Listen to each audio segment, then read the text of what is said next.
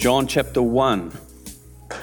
In the beginning was the Word, and the Word was with God, and the Word was God. He was with God in the beginning. Through him all things were made. Without him nothing was made that has been made. In him was life, and that life was the light of all mankind. The light shines in the darkness and the darkness has not overcome it.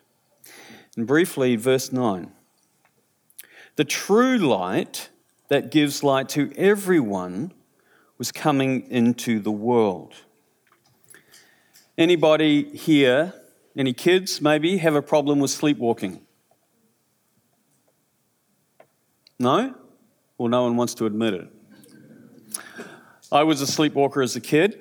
Um, I know that because my mum used to tell me and um, I still have the problem as an adult. And the reason I know that is because I wake up in the middle of a sleepwalk. And it's the most weird experience. I mean, the, probably the most weirdest thing that's ever happened to me is um, one night I woke up and I was halfway through a pot of yogurt. True story. Um, that kind of thing generally doesn't happen, but um, what does happen is I'll wake up and I will be in the dark, standing up, and I have no idea where. It is the most weirdest feeling. Um, and, and the first thing that goes through your mind, well, the first thing that goes through your mind, you're half asleep. So it's kind of just, it's, you know, you're, you're only barely conscious and you're just trying to get what's happening here. And then basically, when you figure out, oh, I'm awake, okay, I'm out of bed, then the next thing is, where am I? And, you, and, and so, what you're trying to do is figure out where you are, and it's all dark. And, and, and basically, you're reaching around for something, for some reference point in the house that you can recognize. And invariably, what happens is I'll, is I'll figure, oh, this is where I am, and then I'll take a step and walk into a wall or something, which tells me, no, this is not where I am, I'm somewhere else. And then you go through, where am I? And it takes a while to try to figure out, where are you? Very strange. In John chapter 1, John pictures us as all sleepwalkers who have woken up, as it were, in the dark.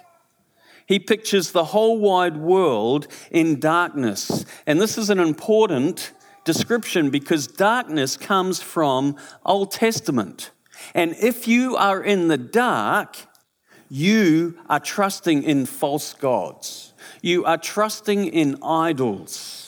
And those who trust in idols, the Old Testament tells us, cannot see. They are blind. And so the picture is that they are walking around, they can't see, and they're trying to grab on to their idols, to their false gods.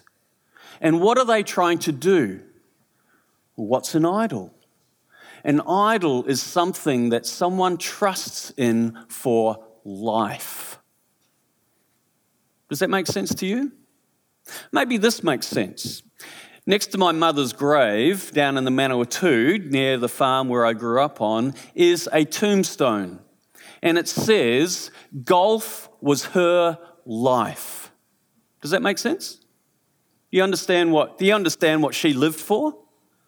I've heard other people say, Work is my life. Or my kids are my life. Do you understand what? If someone says, This is my life, that's what they're living for. That's what their life revolves around. That's what they are trusting in. That's where they're getting their happiness and satisfaction from. It's their idol. It's their false God. They won't go to church and sing to this God on Sundays, but Monday to Saturday, that's what occupies their hearts. That's what they live for. That's what it means to be in darkness. And John pictures here Jesus coming as a light into this darkness. And what's he doing? What does a light do? When you're in a dark room, you know, that's what I really need when I wake up in the middle of the night, in the middle of sleepwalking. I need to find a light switch which tells me where I am. What's this light doing? What is, light, what is Jesus doing coming into this dark world? The answer is in verse 18. Look in verse 18. No one has ever seen God because they're blind. But the one and only Son, who is himself God, this is Jesus, and is in closest relationship with the Father, has made him known. So Jesus comes into this dark world as a light, and essentially this is what John's gospel is about is you no longer need to try and find these idols that are going to satisfy you. I'll show you who the true God is. It's Jesus. It's Jesus. And so in chapter 6, verse 35, Jesus says, listen to this. It kind of picks up on what Gary was saying. Whoever comes to me will never go hungry. Whoever believes in me will never be thirsty. Stop trusting in false gods, is the message. Stop trusting in these things that you think will bring you life. If you want to know what the true God is like, Look at Jesus. This is John's message. John 14, 9, you'll know it well. Anyone who has seen me has seen who? The Father. If you want to know what God is like, look at Jesus. If you want to know what God is like, look at Jesus. So, what does that mean for you as you wake up tomorrow morning? As you go into 2020, I mean, this, after all, is the end of the year message. It's you know supposed to be supposed to be looking towards next year. What does this mean for you and for I as we go into 2020? Well, John goes on to make another point. You see, if you want to know what Jesus is like, if you want to know what God is like, look at Jesus. But if you want to know what Jesus is like, look at who? God's people. God's people. If you want to know what Jesus is like, look at God's people. If that's the case, then what is it that you think should characterize God's people? That's the, that's the question, isn't it? How would you answer that question? How would you end this? If you want to know what God's people are like, look at what? Fill in the blank.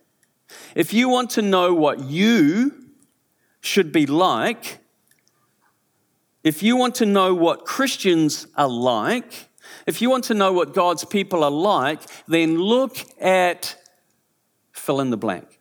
What would you say? People have a lot of ideas of what Christians should look like. I became a Christian when I was 19 years of, years of age in Palmerston North, and I went into a Brethren church because that was the crowd of people I was hanging out with and I'd been raised in the country, wasn't a Christian, um, just in an Anglican, Methodist, Presbyterian type country church. Um, you know, stained glass windows, wooden pews. Went to the Brethren Church in Palmerston North, one of them there, Kingston Street Chapel, and they had New King James Bibles in the, in the pews. And I remember reading through one one day, and all over the place it said Brethren. And I remember distinctly feeling, thinking, this must be it. This is, this is the true people of God. This is, this is the correct denomination, obviously. Whatever else, other denominations out there, obviously they're wrong because brethren. Maybe you think that what should characterize the people of God is certain theology. We have doctrinal statements. Our churches have doctrinal statements to show what we believe. Or maybe you would say, well, Alan, it's confession. What characterizes the tr- people of God is to trust in Jesus as their Lord and Savior. Well, let's see how Jesus would answer that question, because he doesn't give any of those answers. Let's see what Jesus says. Turn to John chapter 13.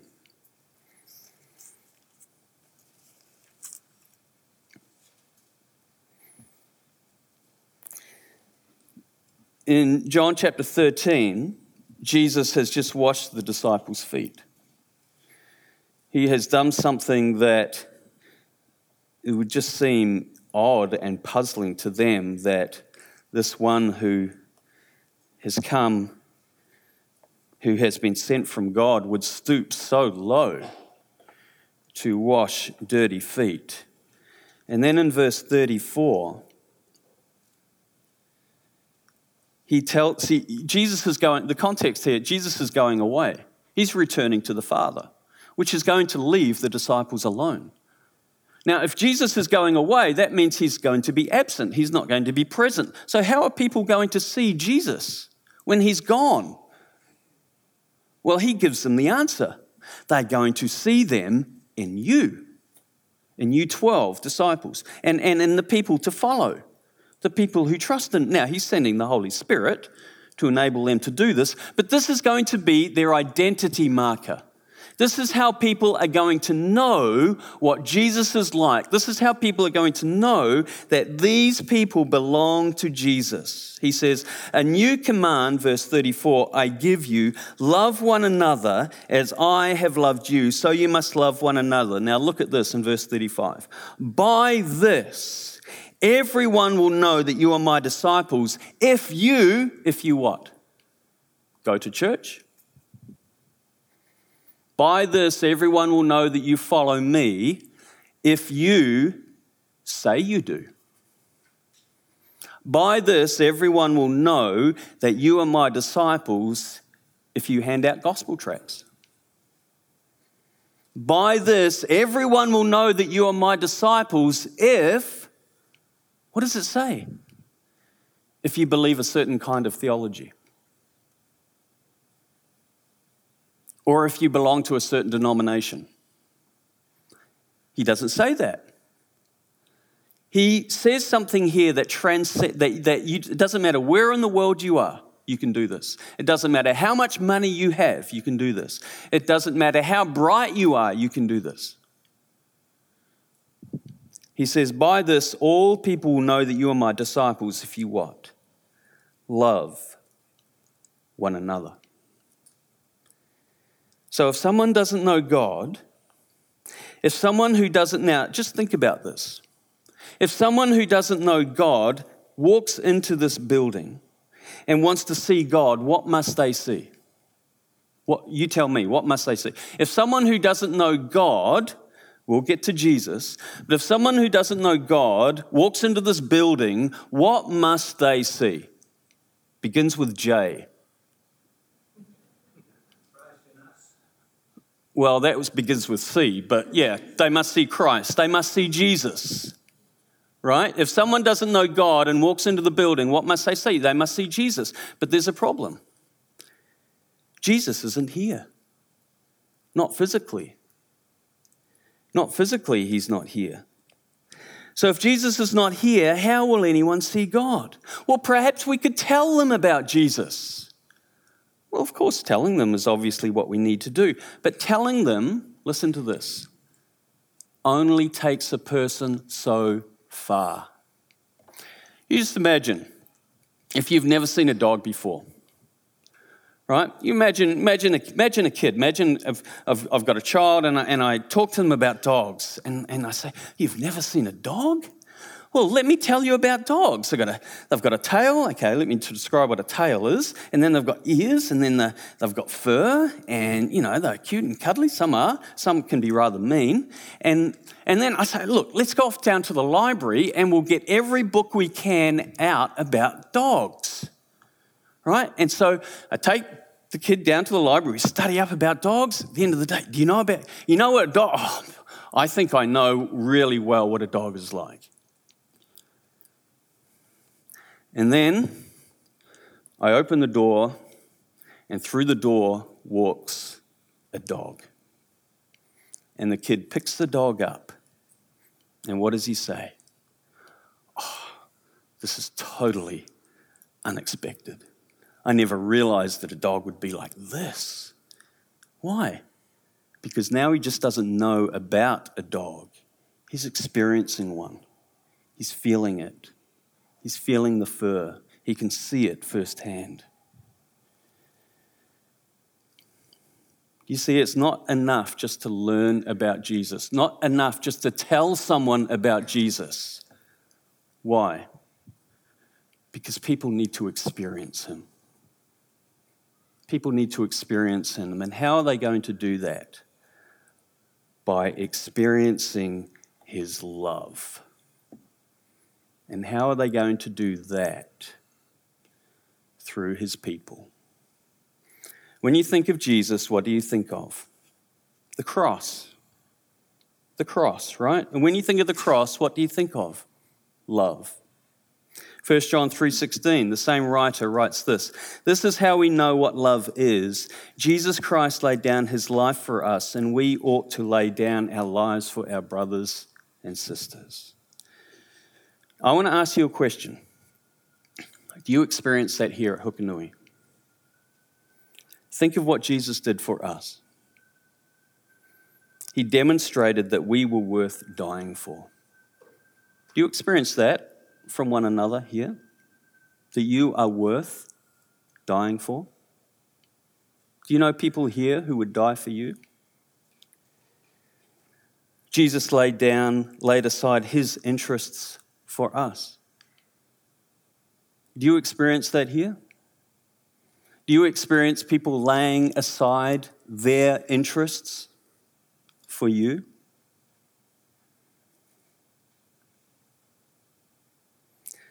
He was separated from the Father. My God, my God, why have you forsaken me? He was separated from the one in which for him was life. Do you experience that here? that people are, be will, are willing to be separated from what they find life in for you? Do you experience that kind of love? Are you that kind of person? Make it your aim in 2020 to be that kind of person. I want to leave you with this question What prevents us from loving like that? loving like Jesus loved. It's our gods, our gods with a little g. It's our idols. It's those things that we, from Monday to Saturday, look to for life. A few years ago, Jackson, my middle son Jackson was 12 or 13 years of age, and I was at home working, and I was on the computer typing away, preparing for preparing to teach class, and Jackson comes along and says, Hey, Dad. And without even turning from the computer, I just say, Hey, Jackson. continuing to type, continuing to work. And we start having this conversation. And I'm just, I'm just there going, uh huh, uh huh, that's good, right? And I just, I, I'm, I'm thinking, this is, I think I'm doing what most men can't do multitask. And I, am accomplishing two things at once. I'm working and I'm communicating with my son. I am an awesome dad. And then it suddenly hit me what I was doing. You see, the background to this is at the time I was reading a book called How to Love You, How to Really Love Your Child. And you know, the, the, there are studies done, and I've heard this before and it really intrigues me. There are studies done that you can tell your child that you love them every single day of their lives and they not believe it. You can say that you love them unconditionally every day of their lives and they not believe it. This really intrigues me because that's what I've done with my boys. I never had it as a, as a kid, and you know, I, um, I just naturally love doing that. And ever since I were born, when I've been in the country, I've been around, I've told them every single day I've loved them. And so it's puzzling to me that you can actually say that and them not believe it. And you just scratch your head and you think, why? And all of a sudden it hit me. You know, like bolt of lightning hit me. This is why kids grow up not believing that they're unconditionally loved by their parents. Because they hear, I love you, but what do they see? That you love your work more, that you love whatever it is more. What the Bible would define as an idol, as a false God, as in what you're looking to for life. You know, people who come into church, people around us you people. What do they hear from us? Well, they hear we love God, we love Jesus. We proclaim that all the time. But what do they see? Do they experience Jesus' love? Or do they see that really what's going on is that we continue to look at what really brings us life? Do we lay aside ourselves and our interests for the sake of one another? Because Jesus said that's the greatest evangelistic tool that I'm leaving you with. Costs nothing, requires no degree, requires no amount of thinking. Everyone can do it where they are. Let's pray. Father, we thank you for your love for us. We thank you that the Lord Jesus came and laid aside his interests for us. And we pray that we, Father, might so find our life in you that we would do the same for one another. In Jesus' name, amen.